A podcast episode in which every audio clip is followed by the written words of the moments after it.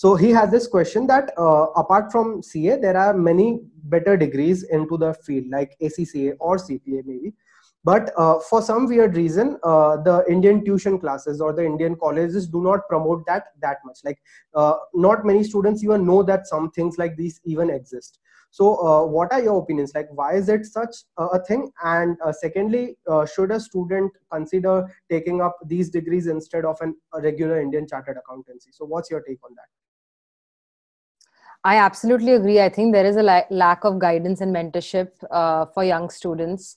And it's only by luck or by chance that we get to know about certain degrees. Either our friends are doing it or someone in our family has done it. So i do agree that there is a lack of knowledge. Uh, but again your your knowledge will only increase if you're reading articles if you're talking to people listening to podcasts like yours you know yeah. just to figure out what other people are doing so keep keep an open mind and keep uh, listening to things around that are happening around you and the key trends that are happening in the industry that you're interested in. Yeah. Um, and talking about the second part of your question which was which degree is better i think you you can't really compare two degrees because something like an acca would be more useful if you want to move to another country and practice in the uk for example as a chartered accountant. But if you want to stay in india if you want to work for an indian firm then of course there's nothing better than as an indian as an indian ca degree. So it all depends on what you want from life and what you want from your career and you have to make your decisions accordingly to what your plan is. So I, I wouldn't compare a degree being better than the other. It just depends on your journey and your path.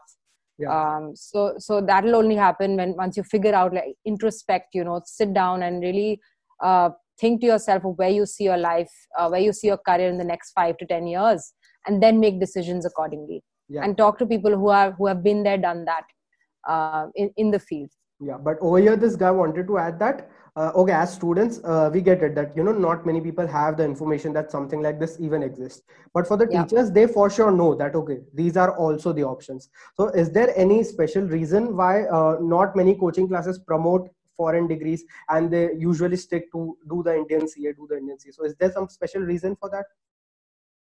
Honestly i think not many teachers would even know that there are so many degrees out there. Like there's something like a, a CIMA there's something like a cpa there's something like an acca not everyone has knowledge of all those degrees. Like so i think teachers can only guide what they are aware of on what knowledge they have. So if yeah. they are only aware of the indian ca degree then they can only guide their students on that particular course. Like i get yeah. so many questions on the cma course or the cfa course. I haven't done those degrees. Yeah. so what i've started doing is interviewing people who have done those degrees to increase my knowledge and also connect them with my with my uh, you know people who are following my channels. Yeah. yeah exactly. So i don't think it's right for any teacher to guide their students on something they're not aware of. So yeah. i think that's something that the student has to do themselves. They can't be dependent on one source of one teacher one professor or, yeah. or just their parents that has to be something you do on your own. So I, I, wouldn't blame blame the blame the teachers for having a lack of knowledge of